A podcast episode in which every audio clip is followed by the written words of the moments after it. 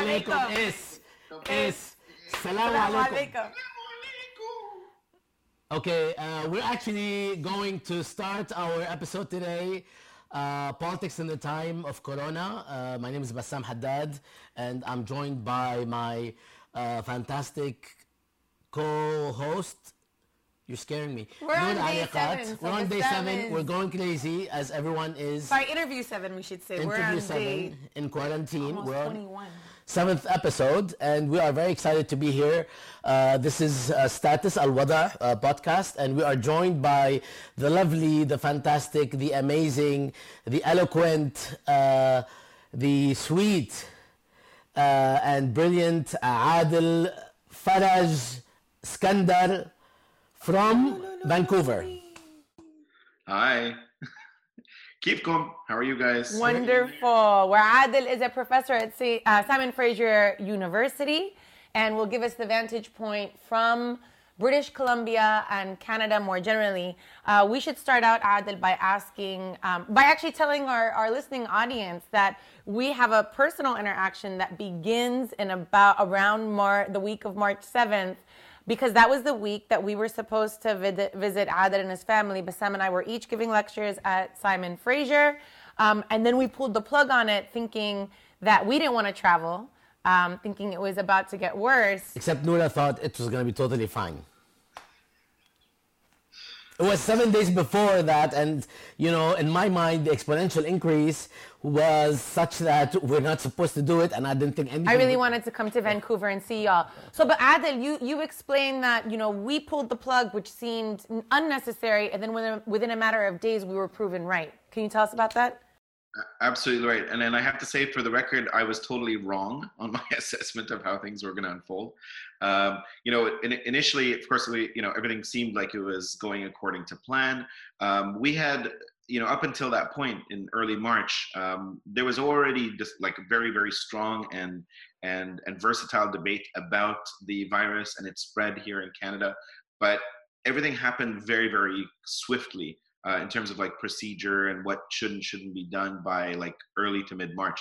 So just shortly after we got, you know, confirmation that everything was going to happen, you're going to come and visit. You know, we had pr- planned all of your talks, and we were super excited to have you. Um, you, you know, Bassam sounded the alarm. He's like, oh, I don't know how I feel about this. You know, traveling between three airports. Did I use the word feel? logis- What's that? Did I use the word feel? I, I, okay. I'm concerned. How about that? No, that's worse. That's like you know, I don't talk about affect. You're like, That's like the word at department meetings. I'm concerned. I can't hear that anymore. It was analytical and not effective. You're correct. Go ahead. Okay. Yes, yeah, yeah, yeah, yeah. So, so Bassam sounds the alarm, and uh, and the rest of us are like, you know, we genuinely understand where you're coming from, but we want to assure you that even though the number of cases here in BC are on the rise, things are under control. Uh, but you know, you have the prerogative to to do what makes you feel comfortable. Um, at no point did we think that it was a bad idea to to pull the plug. But then, you know, five days late, five, five days after that correspondence, and a day prior to the talks and the events, literally the entire city and province shut down. The university it shuts down. Everything comes to an absolute standstill. And uh, and so while it's really wonderful that you ended up not being here because it's better you know, in terms of safety for everyone, uh, we would have loved to have you quarantined with us, you know? Hold up. Would love to come back. Can you tell us about how your students actually in the demographic makeup of the province um, was ahead of the, the government? Absolutely. So just a little, a little bit of a um, um, sort of a descriptor about Vancouver and British Columbia. Vancouver, as a city, has a very, very substantial um, Southeast Asian population. Um, we have uh, somewhere between 25 and 30 percent of our population uh, comprised of communities, diasporic and, and migrant communities, as well as expat uh, communities and student communities uh, from Ch- uh, from China, both mainland and, and Taiwan, uh, from Hong Kong, uh, from Japan, and, and elsewhere. So a very very Southeast Asian uh, community, which meant that um, by mid to late January, as things were really sort of ratcheting up in Wuhan uh, and Hubei province, as well as other places in China, we started noticing uh, behavioral changes on the part of some of these communities. Many of them are traveling back and forth. Some of them were actually, um, I mean, it coincided with the Chinese New Year. So all of a sudden, within the Chinese community here, they began to shut down the Chinese New Year celebrations, not even by instruction of the of the uh, municipal or or provincial government. They were just taking it upon themselves to physically distanced in the same way that their their communities back home were doing. So as as non-Asian communities kind of watching this, we're like, wait a minute. Um, we should probably be concerned as well. Um, at that point, by late January, we're already seeing, um, you know, a proliferation of masks and gloves and people, you know, physically distancing. My student, I walk into class, and the number of students was quickly dwindling. Uh, in number, the turnout, many of them were taking the risk of having their participation grade, you know, go down with the intention of protecting themselves. Students were dispersing within the classroom space as well. Uh, so all types of things like that. And of course, I remember walking into class and trying to, um, and and again, in retrospect, it's I wouldn't say it's bad judgment, but I was trying to kind of calm the panic and the anxiety uh, that was being sort of produced and mass produced in many instances by the U.S. press about Asia and Asian countries, you know? So there was a lot of like, you know, racism and discrimination and bigotry directed towards um, many Asian students and Asians at large uh, because they were seen as somehow infected. Like it was, it really became racialized very, very quickly. Um, and we started seeing horrible things in the news, even in, even here in, in BC and, and across Canada. Um, article, I mean, it, it, Donald Trump uses the word China virus frequently. We saw the term China virus used on the front page of a major Vancouver oh newspaper. Oh Vancouver province, literally in large font, China virus arrives. I mean, those types of things. Um, so, but at, but at the same time, um, it meant that the alarm was sounded much earlier. So we, at least as far as BC is concerned, we are the westernmost province in Canada. So given both, uh, you know, not just demographically, but in terms of geographic proximity to Asia, we have so many flights going back and forth between various cities in China every day. So the the provincial health authorities began instituting um, procedures for monitoring and and uh, and um, uh, and trying to contain the virus from from very early on. And they were really communicating with Chinese authorities and Chinese uh, Center for Disease Control. I mean, a lot of data that was in the in the BC media at the time, uh, as early as mid to late January, was already reporting from the Chinese Center for Disease Control. Like this is what the virus is doing. This is how the aerosolization works. This is how long it lasts in, on surfaces. Like we were starting to get this information as early as late January. Um, so it was around that time that um, that we began to kind of like feel like something needs to be done. Um, and we started taking precautions, but also listening to what the government has to say. And and the government was the lead in that regard. So for a substantial amount of time, there was don't panic, take it easy uh, we've got this under control. We're monitoring the number of cases. We're isolating them. There's no reason to shut down, you know, life as as we know it.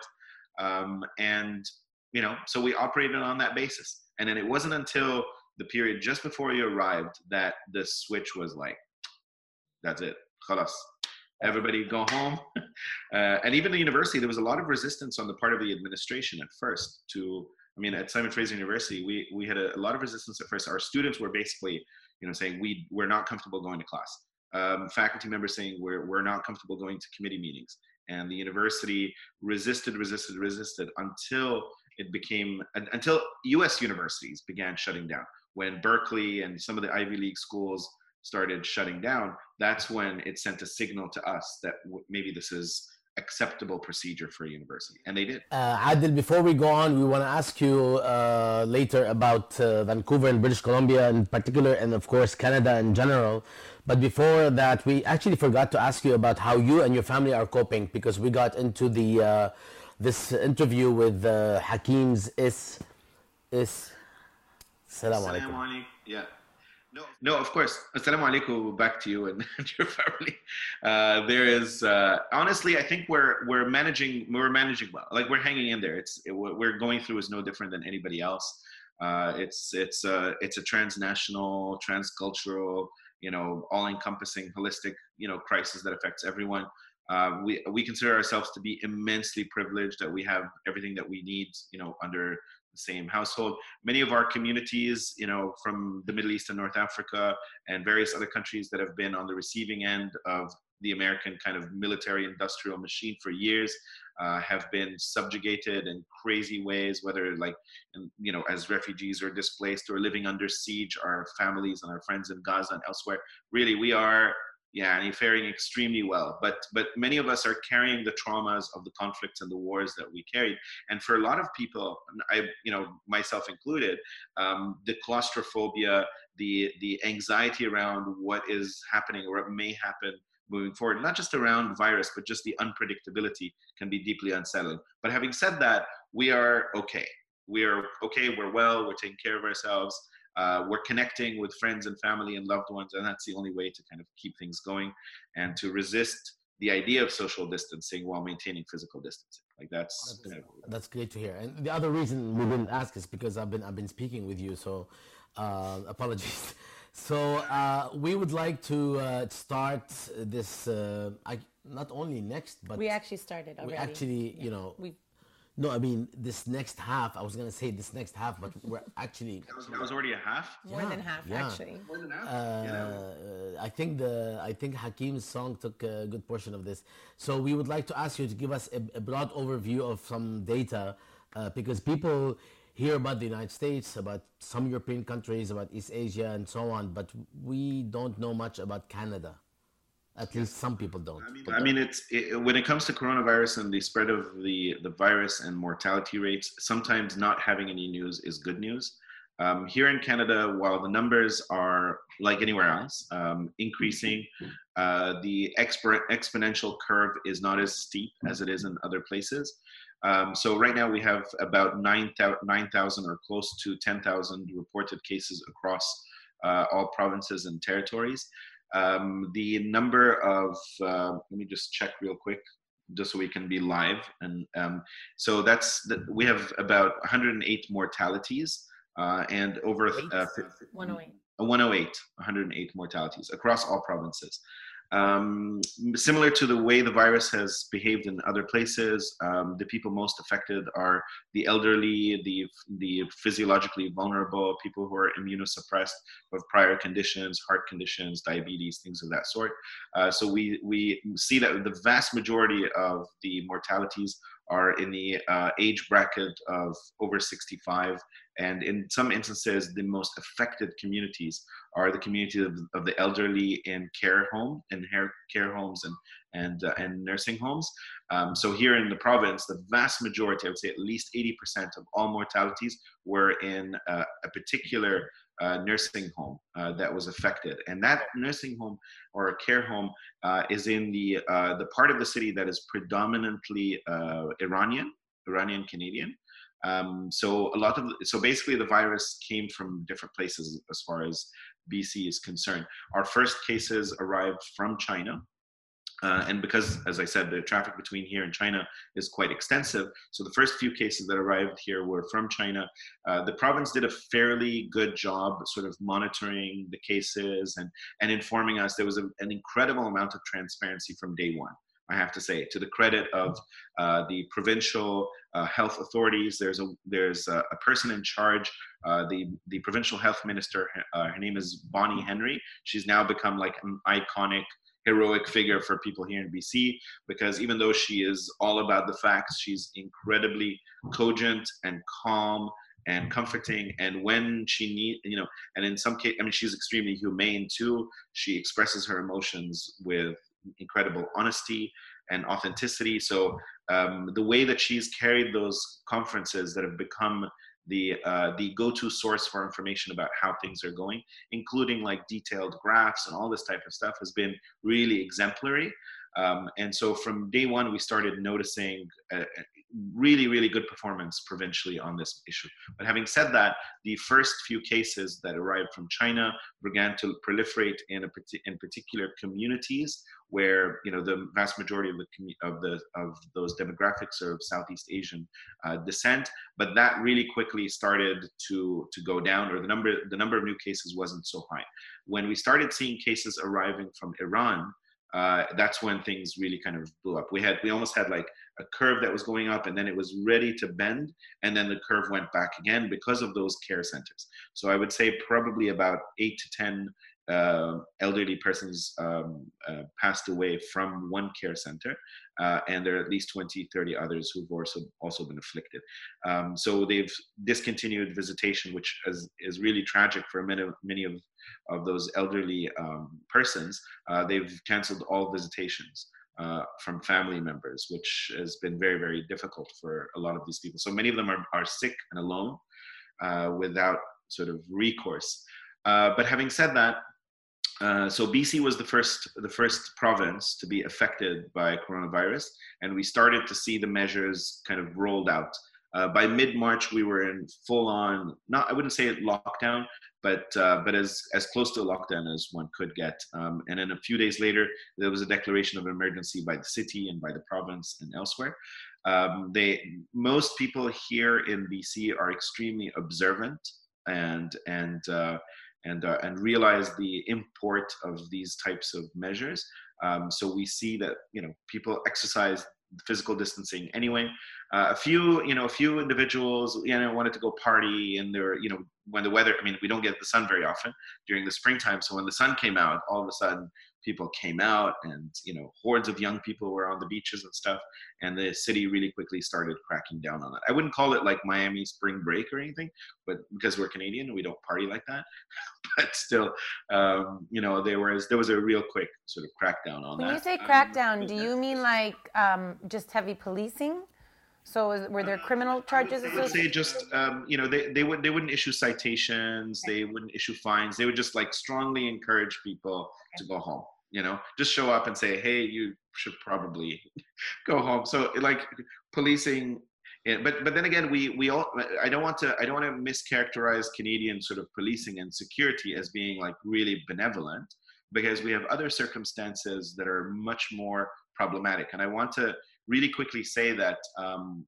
one, some of the communities most affected and most vulnerable and most precarious in this particular circumstance are First Nations communities, many of whom are um, have, have been effectively, you know, securitized in every possible way just prior to uh, to the right to the coronavirus's arrival. Uh, we have a, a, real sort of significant standoff uh, between uh, oil companies that are trying to build a pipeline here in BC uh, and First Nations communities, specifically the northern uh, BC community of Wet'suwet'en. And that became a huge sort of um, mobilization against both the um, both the oil companies as well as the provincial and federal government. So even though we keep parading and and and sort of reveling and and and uh, basking in the glow of Justin Trudeau and the Liberal Party, their performance on uh, on First Nations issues has been absolutely abysmal and they have uh, um, you know they've really championed an, an attack against the Wet'suwet'en people and forcible removal from uh, from campsites that are meant to uh, you know claim authority over territories that have been unceded and belong to them. There's a lot of like really effed up stuff happening in that regard. So don't walk away from this thinking, oh, Canadian police, they're so lovely and gentle and kind. No, they're they they choose their battles, and when it comes to COVID, they exercised you know restraint but when it comes to issues that are um, that that have to do with decolonization they're as ruthless as any other force before we get to this question that we actually addressed before as we started recording this idea of everybody going crazy for for the governments all over the world or at least most people um, it, it, did it help or does it help the fact that in canada i mean the, in terms of population density and in terms of the uh, you know the uh, uh, area it, it naturally exercises some sort of social distancing. Is, is that a thing or it's not related to, because cities, of course, are cities?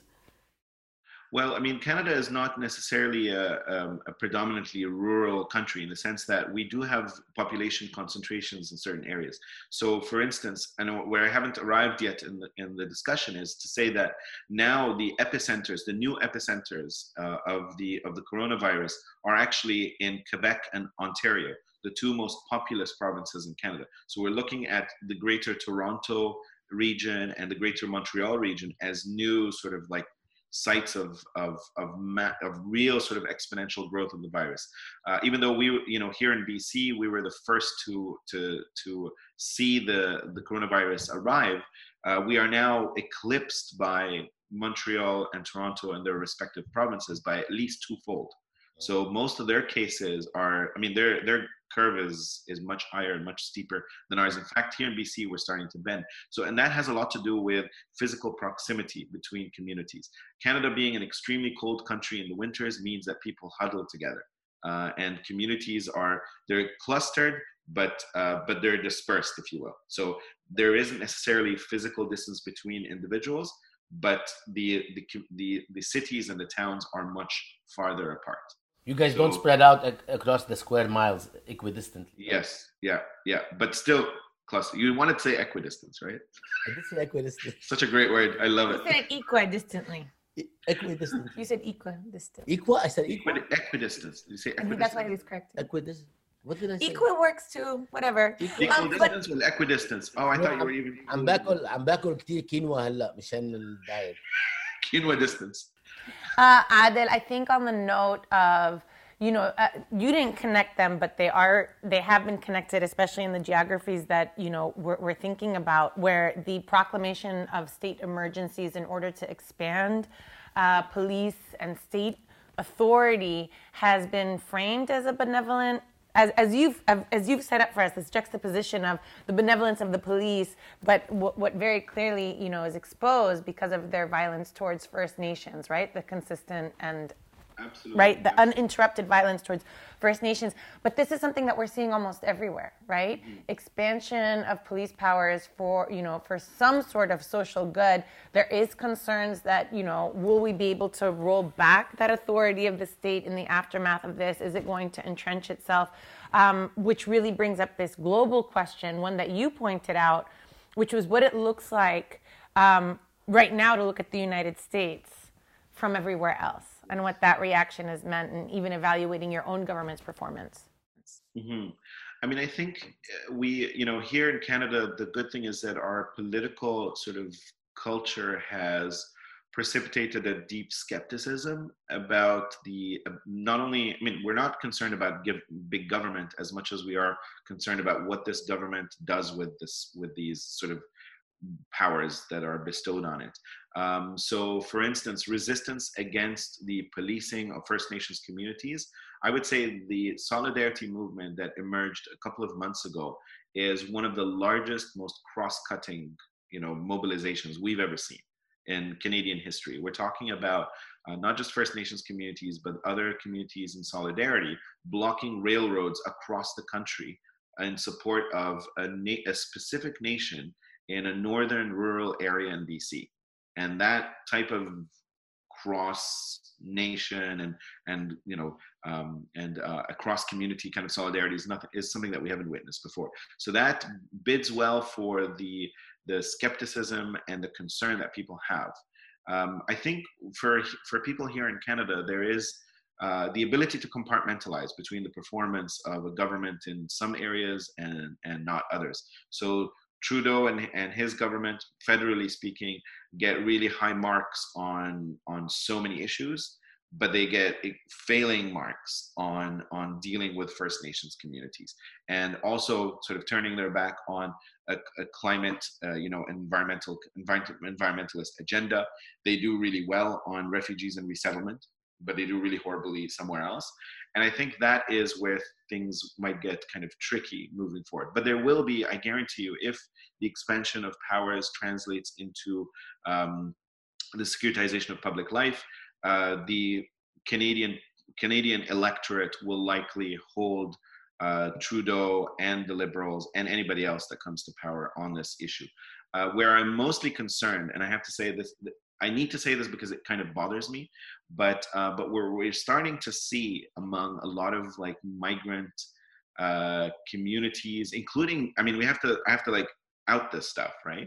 Uh, but there there is a, a resurgence of right wing politics among Middle Eastern communities, diasporic communities in Canada, uh, and a lot of this stuff comes from uh, you know their their deep sort of not not suspicion but their deep concern about um, you know, the fiscal economic kind of issues and whether or not they're going to be taxed. Many of these people uh, were staunch supporters of the Conservative Party and had a problem with both Trudeau and the Socialist parties and everyone else because they wanted to be taxed less. Uh, they they thought the healthcare system here is an abomination.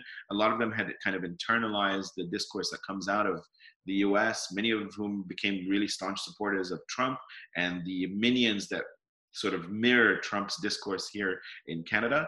Um, today, many of these communities continue to produce and reproduce this type of discourse, saying the reason why Canada is failing in its address of the coronavirus is because we haven't privatized our healthcare system.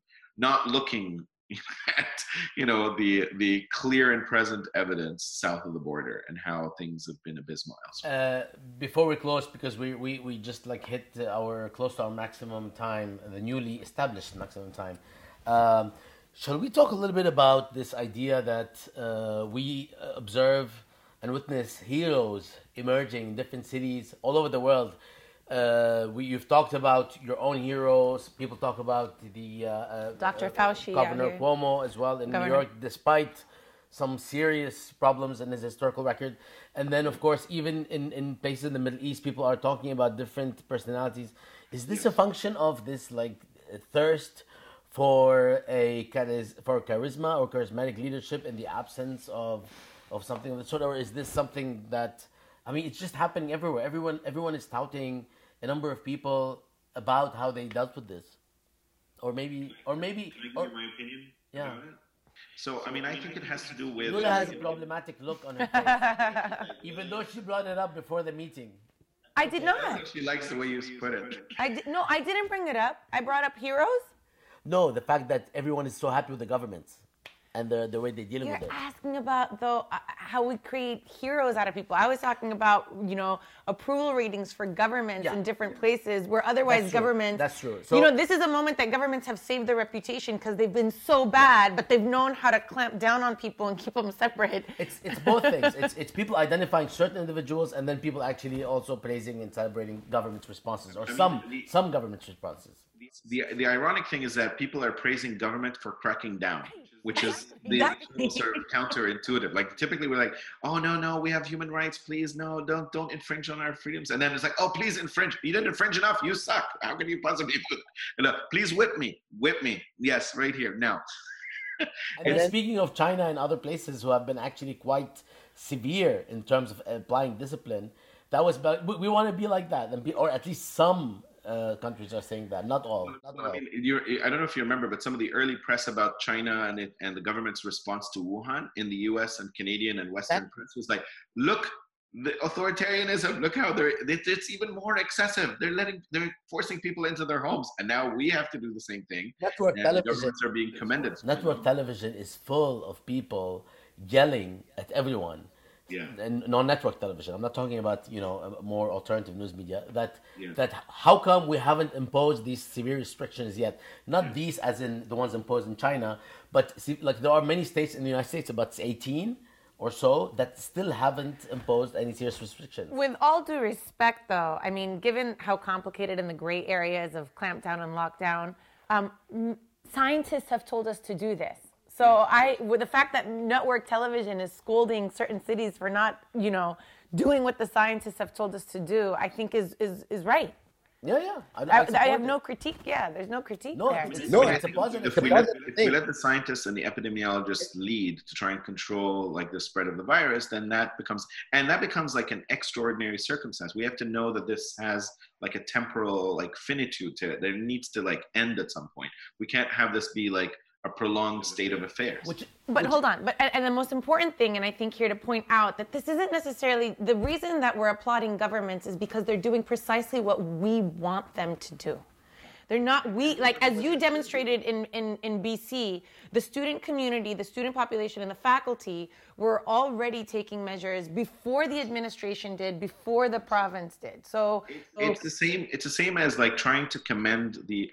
I know this is like an outrageous example, but it's like commending the Saudi Arabian government for you know for allowing women to drive. Wait a minute, we've had decades worth of women right. activists trying to drive and being arrested, some of whom still languish in jails to this day because they were calling for a, for a law that is now officially you know in place. So I mean, I think, I think, of course, this is kind of an extreme example, but I do want to get to the point that you're making, Bassam, about this issue of heroes, because some people are, in, in some ways, being projected to the forefront, and they become like the voices of reason, or these like pseudo messianic figures that are like you know either helping us curb our anxieties or allowing us to feel like we're protected. We're almost like injured animals. It's very weird. Like we're looking for heroes in some regards.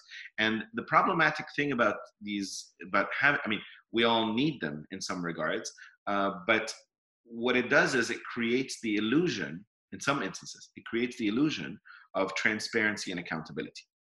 I mean, whoever can perform transparency and accountability well right now is going to resonate.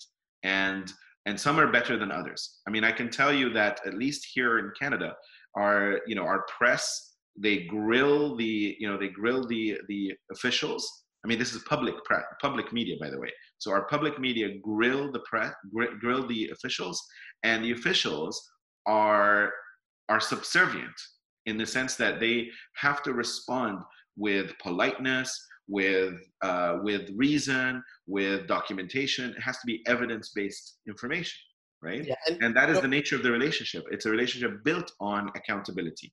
But in other places, there isn't a relationship built on accountability. Look is, at Jordan, for instance. It is it's not built on accountability. It's about heroism of officials and, and leaders. It is context specific. The idea here also is that in the United States, given the way, at least early on, until very recently, the way uh, the uh, uh, White House and Trump dealt with this actually created a vacuum for other people to come in, step in, say a few things, whereby people are like, "Oh my God, this is this is the person who actually we would love to be, you know, leading this country at this point, not." What we have uh, now, a person who is saying or who used to was saying that this is either a hoax or something that is not, you know, not going to uh, uh, be with us for a long time, and so on and so forth. There's also the issue of uh, the importance of understanding the role of government, the role of public policy, whereby a lot of people actually try to try to, um, uh, especially on the right, try to minimize the role of government until a moment like this, where the role of government needs to actually be extremely uh, uh, uh, extensive and, and, and fast and efficient, which also requires preparations when there are no uh, crises. So it, it also brings up a lot of things in those regards, whether it's about heroes, personalities, and the role of government and the public-private role divide. of government and economic systems. Is, I think one of the greatest kind of you know shorthands for all of this is that for all of those who are celebrating capitalism, they fail to take into account that socialism saves it every few years. I mean, Absolutely. right? And so this is another moment where the, the facts on the ground are demonstrating that socialism isn't some sort of radical idea. It's an absolute basic necessity for and, public health and otherwise.